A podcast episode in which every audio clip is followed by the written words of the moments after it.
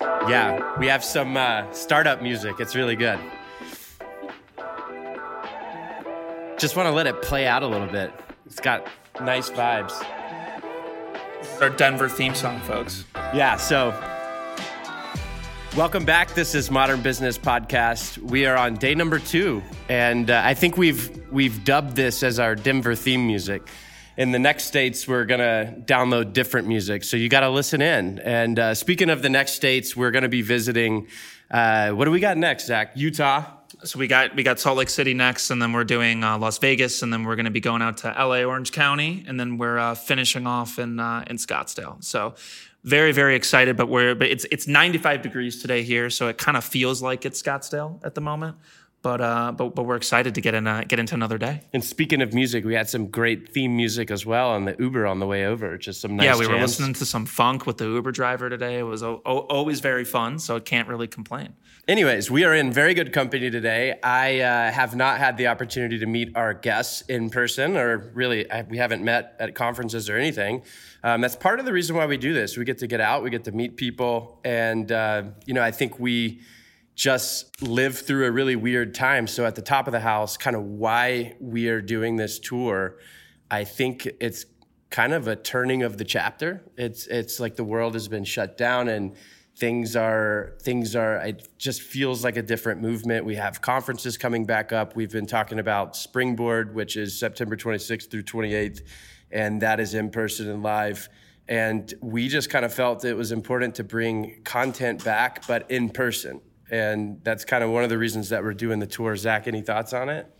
Yeah, I mean, I think that you know uh, nobody is crazier than us when it comes to just going out and doing stuff like this. So I think it was always nice to be able to go out and see people again, and I think that that's really the reason that we're doing it is because we missed everybody. I think we just want to get out there and, and actually talk to people in person again. I think that we're we're both kind of sick of just talking to each other. So I think we need to have more people in the mix a little bit. You know, we are our guests that I we're don't going know how we don't get tired of each other. I'm We not really sure. about that. I'm not really sure, but I mean, I, you know, our guests here were like wondering how we how we don't kill each other, and the answer is I'm not. eh, You know, we're uncertain, but I think that uh, we'll see what happens at the end of this. But at any rate, uh, we're really excited to get into this today. Uh, we have two really awesome guests.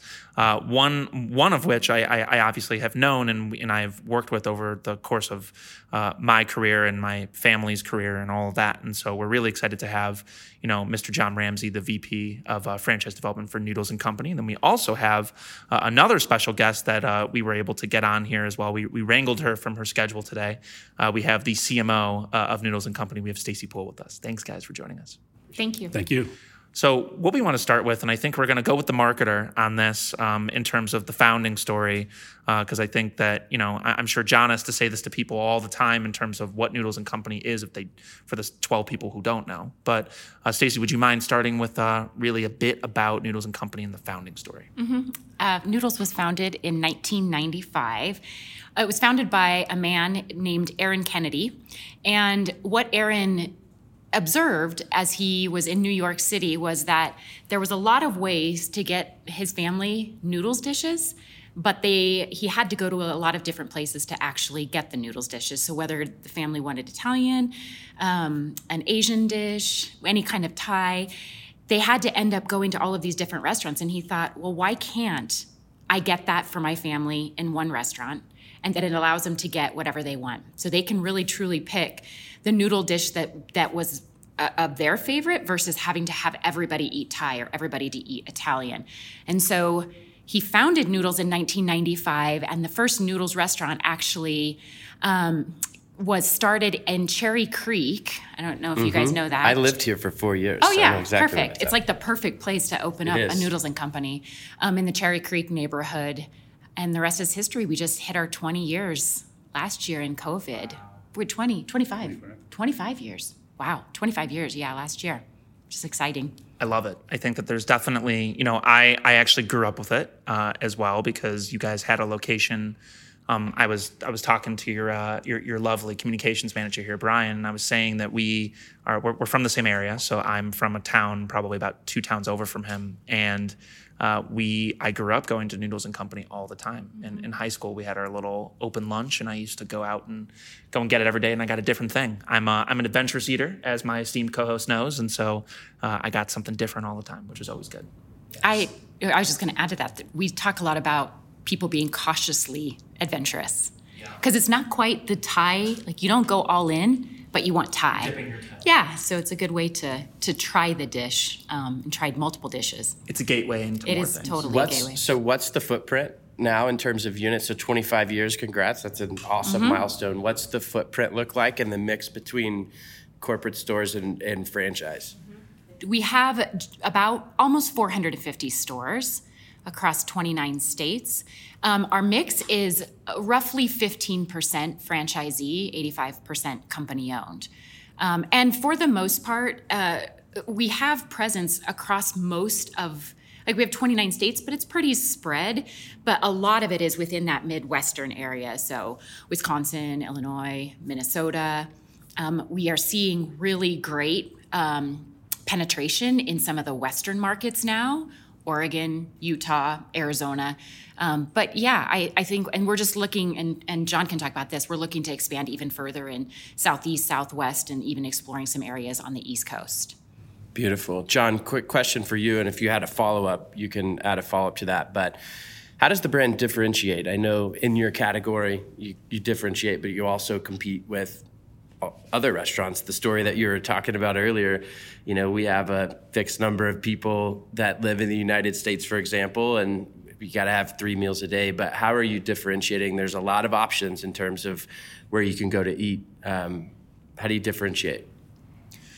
Well, I think there's a few different ways that we look at it. Uh, and one of the beauties of the brand is that our guest uses different ways at different times. You know, sort of, you know, I think Zach is a good example of, you know, somebody started going there in high school and sort of used it as an opportunity to try different things. Um, then we'll have other guests that are extremely loyal to one thing. You know, like they love mac and cheese, and we have the best mac and cheese, therefore they become our regular user.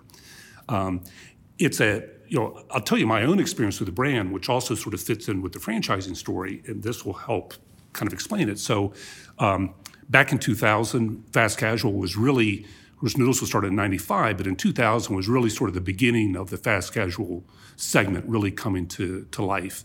Um, I joined a brand called Rubio's out in California, which was one of the first fast casual Mexican brands. Well, uh, we actually made a road trip to Denver because Chipotle started here, Qdoba started here, and Noodle started here. So we wanted to basically mystery shop our competitors and other brands to see how they were doing, what they were doing differently, how were they positioning themselves for uh, fast casual. And um, it just coincidentally, the chief operating officer Rubio's at the time fell in love. Not only did he fall in love with the Noodles brand, he became their first franchisee in California. Um, and so he, one of the very first Noodles franchise restaurants to open was in San Diego, California, which is where I live. So I've been going there for 15 years as a guest. Uh, and my kids grew up with it. And I think the way I would describe, now getting back to your question about how the brand is positioned or what makes it different, is for us, it was a weekly trip after church. Um, it was a place to go in the afternoon, where as a family of four, everybody, you know, two young kids, kind of picky eaters, they could each get their own dish, and then my wife and I could each, if we were being a little bit more adventurous, and I wanted pad thai, and my wife wanted, you know, the pesto cavatappi, she I could do get that. love some pad thai. so it was sort of so Noodles has become this location that sort of appeals to a family, appeals to a group of people, uh, where each one can sort of get their own dish and their own meal and come away satisfied. It's also, if you think about noodles, this is not complicated food and it's really not a regional food in that sense. So it's very easily understood. So regardless of where our restaurants are located, people get it. Right? You don't have to explain it to them or you don't have to appeal and say, oh, well, this is a regional type dish and you need to learn how to eat it. That's not the case. So scalability, I think, is very important. Exactly. And I think that, you know, it's it's clear that just based off of the blend that you guys have between being you know 15% franchise but and you guys didn't necessarily need to go with the franchise model the entire way because that scalability you know people go into franchising for different reasons, and we and we know that. But I, I believe that the, the scalability that you guys have is a major asset, and I would imagine because of that, um, you you likely have quite a few other aspects to your business that are you know pretty impressive that really do make a difference when a franchisee is when a potential franchisee is coming to you. So John, I want to stay with you on this because and I would love Stacey for you to add on to this as well. Uh, as it relates to technology as well, I, I'm sure that there is a lot that you guys have that allow you to gain an edge. But when you're having conversations with these potential, you know, multi-unit folks, John, when they're coming to you, you know, what are you highlighting that Noodle has that Noodles has in place that's really allowing you guys to be on the cutting edge? Yeah, great question, and it, it is really core to our, our franchising message. So, uh, I would say there's I could sort of go to my big five points. First one being economics is that it's a very affordable investment. Um, we have very high average unit volumes, and we have good margins. So you talk about scalability, right? To me, that's the secret to success: is scalability from an economic standpoint. So for franchisees, that's clearly an important aspect for them is the economics innovation, and I'll let this is really Stacey's world. We'll talk more about this, but when I think of innovation and what I explain to franchisees is it's it's menu innovation, it's technology, it's digital ordering, sort of all those parts and pieces that go into it. And, and Stacey will talk more to that. Um, the next is growth. And so when scalability is another way to say it, but we have a lot of open territory, and so for the franchisees that we're appealing to, they're looking for a brand that they could grow. This is not a single unit franchise opportunity. This is a, a multiple lo- units. And so what people, what franchisees want is they want an area that they could designate for themselves, they could commit to a large territory, and they could build out the brand. So that growth uh, footprint is really important. Um, leadership. Uh, you know, when you look at uh, Stacey and, other folks with our brand that, that you'll meet and, and talk to, um, we've been doing this for 25 years. We have now enough restaurants that we have uh, a very good leadership team, people who have been in the restaurant business a long time, people that bring other skills to the table. So we're not a startup. And, and, and, we're a very people oriented company as well. And so that culture that we've developed internally through our leadership is a really important part of the, the selling process and the appeal. And Then the last is really the support functions. And again, I think because we've been around and because we have so many restaurants, because we have so many company restaurants, our infrastructure is basically built out with really good people. So when you talk about training, distribution, um, you know, POS systems, food ordering, labor scheduling, all these things are sort of figured out. Uh, so we have all of that support structure in place. So again, if you're joining the brand, it's not like joining a startup where you don't know what it's going to be like in five years from now. You know exactly what you're getting, and you could go and you could experience it and see it. That's beautiful. You mentioned menu innovation, and, and that's something that from menuing, menu packaging, and all the rest, you had to think about a lot during the pandemic. That was something that was key probably during the pandemic. What were some of the ways that you created buzz? Because I know that we just lived through a very weird time, but what were some of the ways that you created buzz could be around menu innovation and beyond?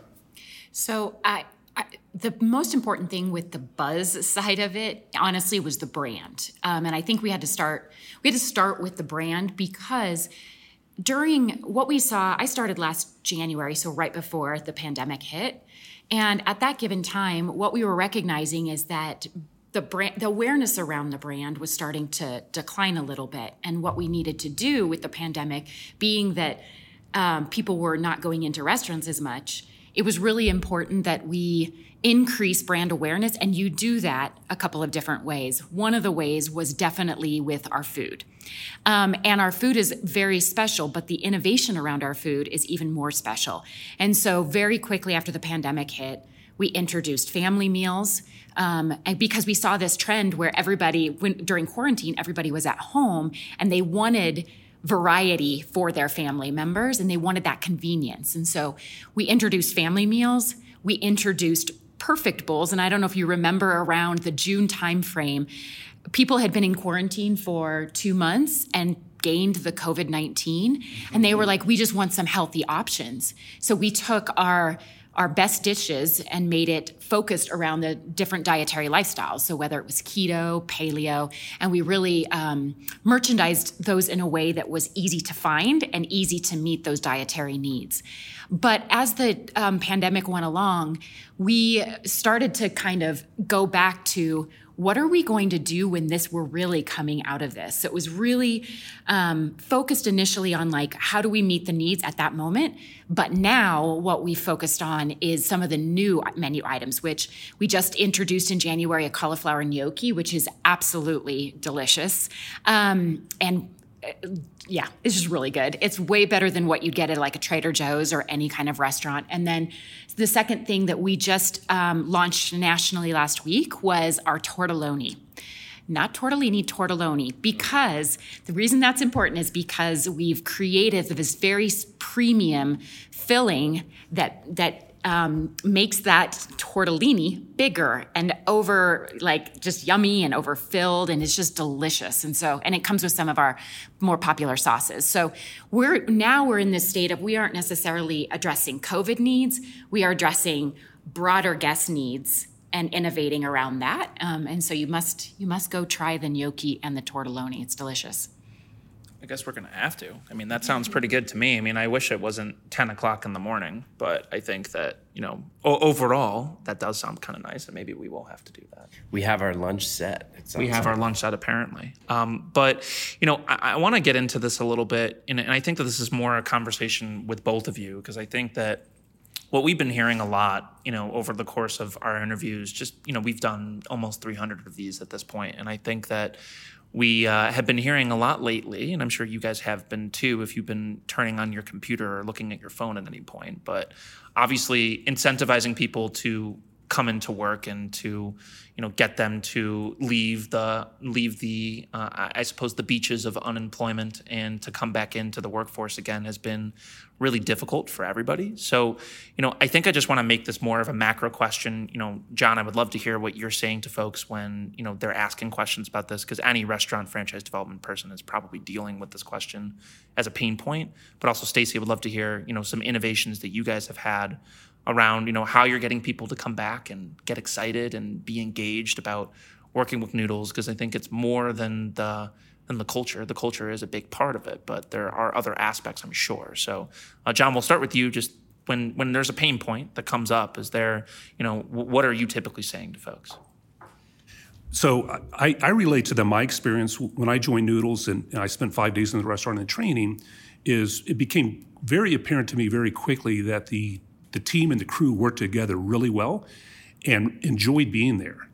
And that sounds simple, but I think that's really the key to it is that, you know, you create an environment at work that, first of all, it's an open kitchen um, and it's not, let's say it's, it's, sort of not a messy cooking process. It's actually sort of a fun cooking process. You're sauteing, you're flipping the food in the pan. It's fun food. Um, the guests are there, you know, with a smile on their face. So it creates an environment that you enjoy being in.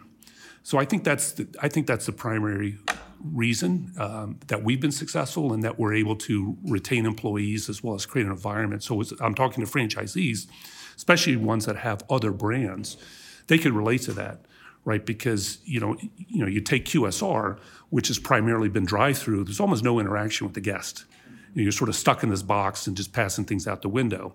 Um, or you take the you know full service dining, which has all been shut down. Um, you know, th- those to me are real struggles to you know why would that be appealing to somebody to work in? But then you come into a Noodles, have this open kitchen, you have this fun atmosphere. You talk about the culture, the art we've created. I think you know I think Stacey didn't uh, give enough credit to herself, but one of the things that they that happened during COVID was again really focusing on the culture knowing that people were going to be isolated. And so doing things and helping the crew stay engaged and, and um, stay friendly and, and, and want to come into work. Yeah, 100%. And Stacey, I would love to have you kind of weigh in on some of the innovations that you've had because I know that there are some. I've been briefed on it a little bit, but would love to kind of hear it from you. Do you mind if I am, eh, just build on what John please, said and then I'll talk do. about the innovations is one of the things that I that brought me to noodles and I think continues to keep people here is our core values. And I think it's said well, our CEO says it where it's it, you know, we really do want to be a case study in having a a value system based on caring and loving one another, but while also driving growth. And we are very much in growth mode right now, which is, is very exciting. But people come here because we do genuinely care about the employees, which, to John's point, the reason we have a fun environment is because they feel loved and cared for. And so I think that that's a very special aspect of our culture. Um, on the innovation side, what people get excited about is definitely the menu I've talked about, but digital. Um, and thank goodness that before the pandemic hit, we were in a very good spot with our digital ecosystem. We had a rewards program that was pretty successful at that point. Um, it's become even more successful since COVID. Um, but we also had just launched a new app, a new website. We launched a new um, marketing communication platform that allowed us to go to market more effectively. Um, we had every way to get your food, quick pickup. We had delivery, third party delivery. Um, but when COVID hit in March, within a month's time frame, we were able to launch curbside and delivery through our, our um, noodles channels. And I think that what that did for the employees is it made them feel confident and stable because they were they felt good about the fact that we were able to introduce stuff so fast but that it would stabilize their employment because we were actually able to recovery much more recover much more quickly because of what we had in place and, and innovate more effectively. So that, that the digital side was definitely a key contributor to our recovery but also for employees feeling stable and confident in where they were working yeah, that's beautiful. Um, one of the questions I want to ask you, I'm just curious for myself. When you talked about some of the menu innovations, and then my next real question is actually on building on what you just said, but I'm just curious. Menu innovation wise, you mentioned the family meals, and you know, you noticed that people are at home. People probably want to order for the family because everyone's at home how are you going about and then with the next the next observations that you made are you just listening to the folks in the field? Are you doing focus groups? Are you just looking at the analytics? Like where where are you turning to kind of be in front of what you should be focused on in the programs marketing wise that you should be rolling out next? Everything that you just said. I would say we definitely start with macro trends. Macro trends being where is, you know, how are people engaging um, with content? How are they engaging with restaurants? Um, just brands in general. But then also culinary wise, what kind of macro trends are we seeing? But during the pandemic, we did a lot of listening. Um, we, whether that listening was in a focus group or whether it was using our tools to be able to go and mine the data to understand what was resonating, what wasn't, um, what was working. And so it was it was really a combination of everything. We use social too as a as a tool. Um, our amazing manager of PR that's sitting in the room with us right now leads our guest care team. Um, and there's so much that funnels back through to the marketing team from that team. So we have a lot of different ways to listen to guests, but um, that is the number one thing for us is listening to our guests, helping them, supporting them, and then also listening to our employees. So we did surveys even during the pandemic about what was working, what wasn't working, and that all funnels back up through the operations team that that gets pulled together with just insights that we have about our guests. Um, and so, yeah, all of it.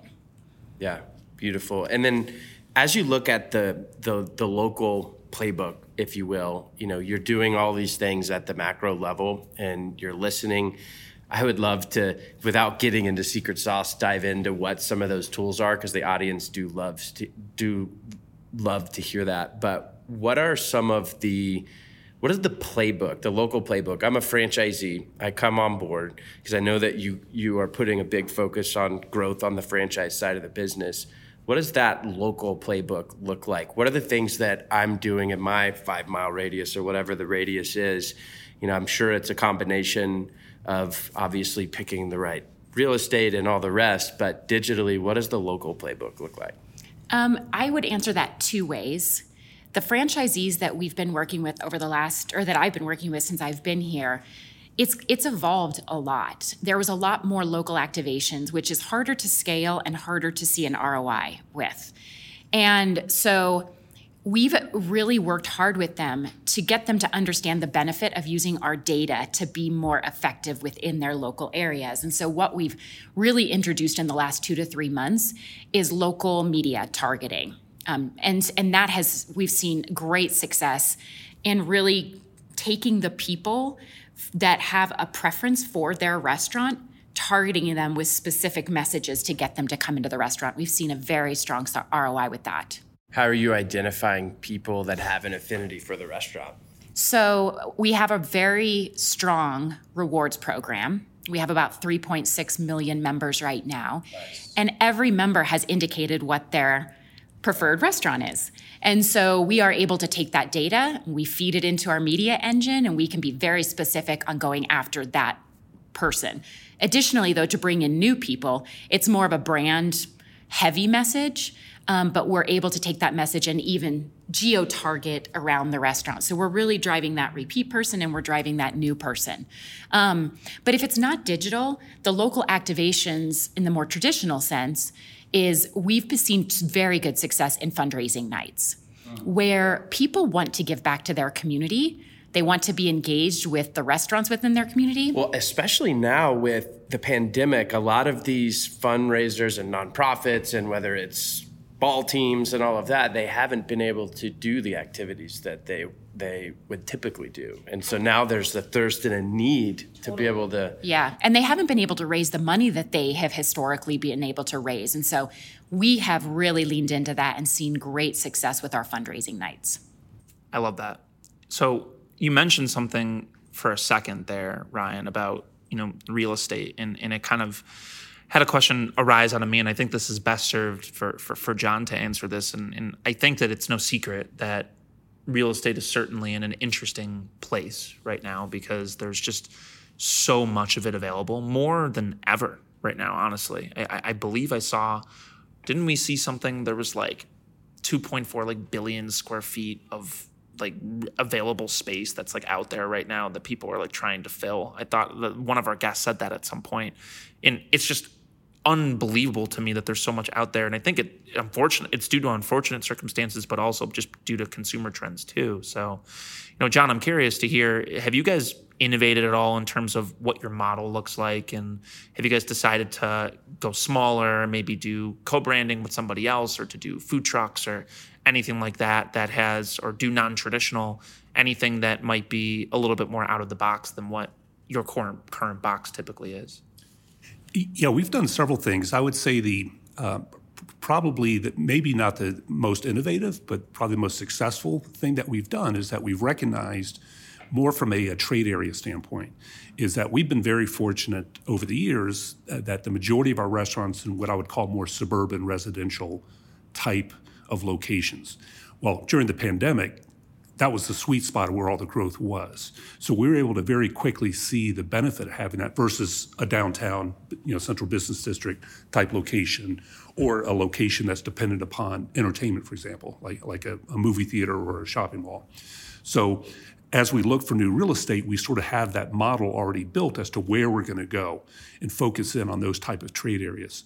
Um, I would say the two things from an innovation true facility innovation. One is the size. Is not surprisingly, we're building locations with smaller dining rooms. Um, and secondly, we're adding in pickup windows. It's not a drive-through where you order at the board, but it's just another level of convenience. So whether you do curbside pickup or actually can drive up to a win- pre-order through through your mobile app, uh, or, you know, know what time your food's going to be ready, and then drive up to the window and pick it up. Um, so I want to say, what, 70 or 80% of our new restaurants have opened up with a pickup window, a drive up pickup window, which has been huge and significant. Yeah, I'd imagine that's probably going to make a pretty significant difference, is just being able to adjust to the, you know, to the tastes and trends that, that people are having. And I would also imagine, I mean, that a lot of people are probably viewing it as a lot more attractive. I think that one thing that, a lot of brands found out the hard way is that a lot of the food that they had didn't really exactly deliver in the way that they would have liked and it didn't get picked up and you weren't able to have the same experience. But you guys obviously have the luxury of you know noodles typically unless there's something that's fried on it you know typically you don't really run into that issue. And so you know john when you're talking to these multi-unit owners that are out there you know i'm kind of curious to hear you know when when somebody comes to you and they say you know what in the next, you know, 18 to 24 months, because it's no secret that there are a lot of people, you know, the the franchise the franchise development market is going to be very very busy. Um, you are going to be a busy man, I would imagine. So we're happy that you were able to spend the time with us for a bit. You know, when you're talking about diversing the portfolio, and I know you touched on it a little bit, you know, trends that you see coming, you know, why do you think that Noodles is going to be well positioned based off of the consumer tastes that are that are happening out there and what's changing? Yeah, I, I, I think you know I sort of touched on it earlier. Um, so certainly from an economic position, we're in a great spot. Um, so again, it's it's not a high dollar investment, which is a good place to be. We have high average unit volumes, which is a great place to be, and we have very good margins. And if so, if you think about our food, noodles and pasta is the primary ingredient to the food, is a very low food cost item. And so when somebody orders a dish, uh, if they add a protein to it, steak or chicken, that's an added, they actually add that to the meal. So it raises the cost of that item. So it's sort of a built-in economic model from a from a food cost standpoint that is very much in our favor. Um, so that's one thing I think as other franchisees of other concept recognize that that those unit level, unit level economics are so critical to their success. Um, you know, you, you talked briefly about the the sort of the, the whole takeout and delivery there's no question that trend is going to continue. And one of the things, again, that we learned during the pandemic is that our food travels extremely well. Um, it stays hot, it stays fresh, um, which again, a lot of food doesn't. And a lot of us sort of forgot about that, didn't know that. And in fact, one of the things that we really saw during COVID is that people were looking for, you know, where could they go and get food to take out? Because a lot of the food that we like to go and eat at a restaurant doesn't taste good when you take it home. Our food does. Um, and we put it in a, a really, in fact, I was checking at the hotel last night and the, the, the, desk manager saw I was with noodles. He goes, Oh, not only do I love noodles, but my whole dishware are takeout noodle containers. like I keep them, I, you know, I clean them and save them. And, and that's, I mean, it sounds kind of silly, but that's really important to people. You know, it's like, okay, if, if my restaurant experience is no longer in restaurant, but is now in my home or in my office or on the road. It's having food that's, you know, uh, it's a nice, you're eating from a nice dish, it's still hot and it's still fresh. That really resonates with franchisees. So that our positioning of where we are, I think is a really good one to be. Can I add to that? I, I, think just to build on that is that we also saw during the pandemic that people would order two meals. And the second meal would be meant for the next day lunch. And there, I don't think anybody could say that you could do that with a hamburger, a burrito. Like, there's nothing that warms up the same way it tastes when it's in the restaurant. And so I think that that's another opportunity for us too is to think about how do we get people to order a single dish, multi-dish and be able to warm it up the next day just cuz it it handles so well. Yeah, that's a really strong, that's a good observation. Um, one of the things that you mentioned, you mentioned on the social media front, you mentioned that you, you use that as one of the mechanisms by which you're listening.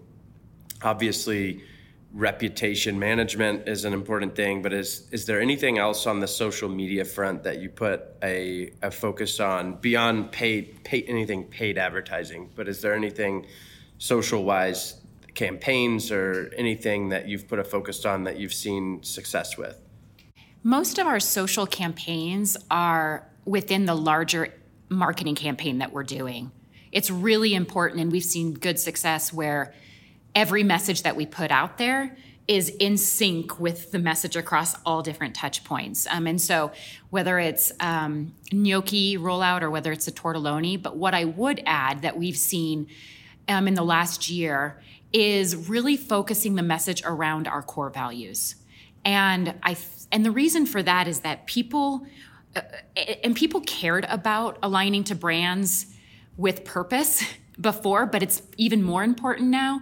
And the purpose that we have and our mission around nourishing nourishing and inspire inspiring our team members and our guests and our community has really resonated. And we use that in social as a way to say, here's who we are as a brand. And the content we put out there is very oriented around our core values. And so, what you're going to continue to see is more focus on team members, more focus on our um, inclusivity and diversity um, point of view because that's very, very important going forward. And also just like where the brand's going to take some firmer stances on what it means, what how we do good for the environment, how we do good for social justice. Um, and so that's probably, if anything, where we've seen some pickup and momentum and a lot more commenting is um, around our our stance and and the purpose we have as a brand. Awesome. So I think that what I want to do, just in in to kind of round everything out here, guys, is just to you know from both of you, if there was any you know major key initiatives that you have that we haven't shared, and I know that you know John, we'll we'll start with you and the in the franchise development world. I know you guys have some pretty ambitious goals uh, that you're that you're going after, and I know that franchise franchising has you know historically been something that you guys have done, but you're going to be doing in a really big way now. And so, uh, any major initiatives you have on the docket, and then of course, Stacey would love to hear anything that you have under your sleeve over there as well. Yeah, I would say on the on the franchise development side, um, number one is that we don't have to franchise. So this is we're electing to do this, and, and, we're looking for great partners to partner with. So it puts us, in, I think, in a very good position that our hand is not being forced to hit a certain number by a certain date, but to find the right partners and do this the right way. So we're being very deliberate on, on who we bring in as partners. So I think that's one really important thing. Um, one of the other uh, initiatives we're looking at, and, and Stacey mentioned diversity and inclusion, is that is also something that we not only do we believe in as a company, but we believe there's an underserved market there for within franchising for uh, around diversity inclusion. Um, so uh, whether working with our board members, working with some outside groups, is we think that's another place that, and it's a longer term play. Um, I believe that you know it's, it's not something you could just sort of turn on overnight, but there's a lot of education that has to happen. There's a lot of creating opportunities for franchisees that may not be ready to become a franchisee today, but it may take them, but to bring people into our industry, uh, introduce them to our brand uh, with the intent of having them grow into becoming a franchise partner. So that to me is really exciting because it's a longer term view of the industry and, and a uh, viewing the industry as is making sure you have the right partners in place, knowing that it's a long term play. You know, this is a 20 year adventure in franchising at a minimum. Absolutely. Stacey, anything from you? I actually have three things, if you don't mind. Of course. Um, the first thing I would say is staffing. I mean, I think with the roadshow you guys are on right now, you're probably feeling the the stress that a lot of operators have around staffing. Um, and so, getting our message out there, continuing to reinforce what we stand for as a brand, brand and why you should work for us is going to be a huge focus. And I would say, even with our existing franchisees and potential franchisees, they're gonna that's gonna be the number one thing that they care about is can they actually staff the restaurants because it matters when it comes to the guest experience. The second thing I would say is um, John talked about this a little bit, but we're testing ghost kitchens and I which like is that. super interesting. Um, and we're actually we've we have one in the Chicago area right now. We're expanding to San Jose. I have ordered from there. That's thank you. I appreciate that. But I I think what we're seeing is that the delivery option and the brand being that the brand awareness is high in Chicago, we're not having to overcome that, but we're able to get people food more effectively. Um, through the delivery and the ghost kitchen, so and it's a it's a it's favorable when it comes to the economic side. And then the third area, which I'm most passionate about, is um, the data that we have. So we're we at this point in time are not a brand that has endless marketing dollars. As we grow, of course, marketing spend will increase.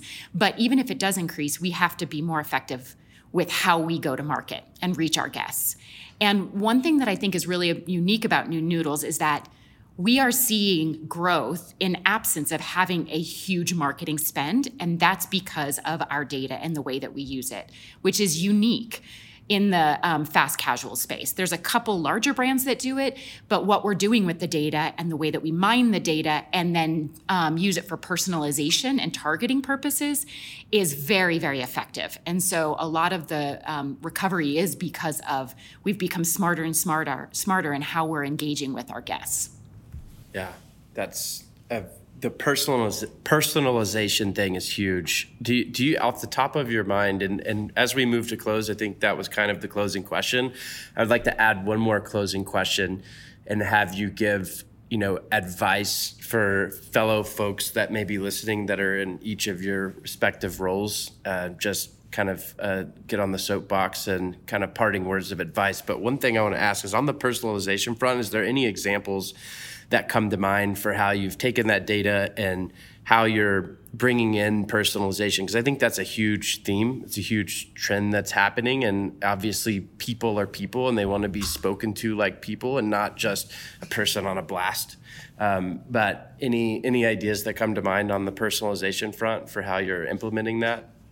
We, when the pandemic hit, we started to segment our guests based on their loyalty engagement. So we have a super loyal audience down to somebody that we call as lapsed, somebody that we haven't seen in a while. And so we created different segments between those guests. And then we started to put different offers in front of them. And so we tried a $3 versus a $2 off, or extra points in your account versus dollar off.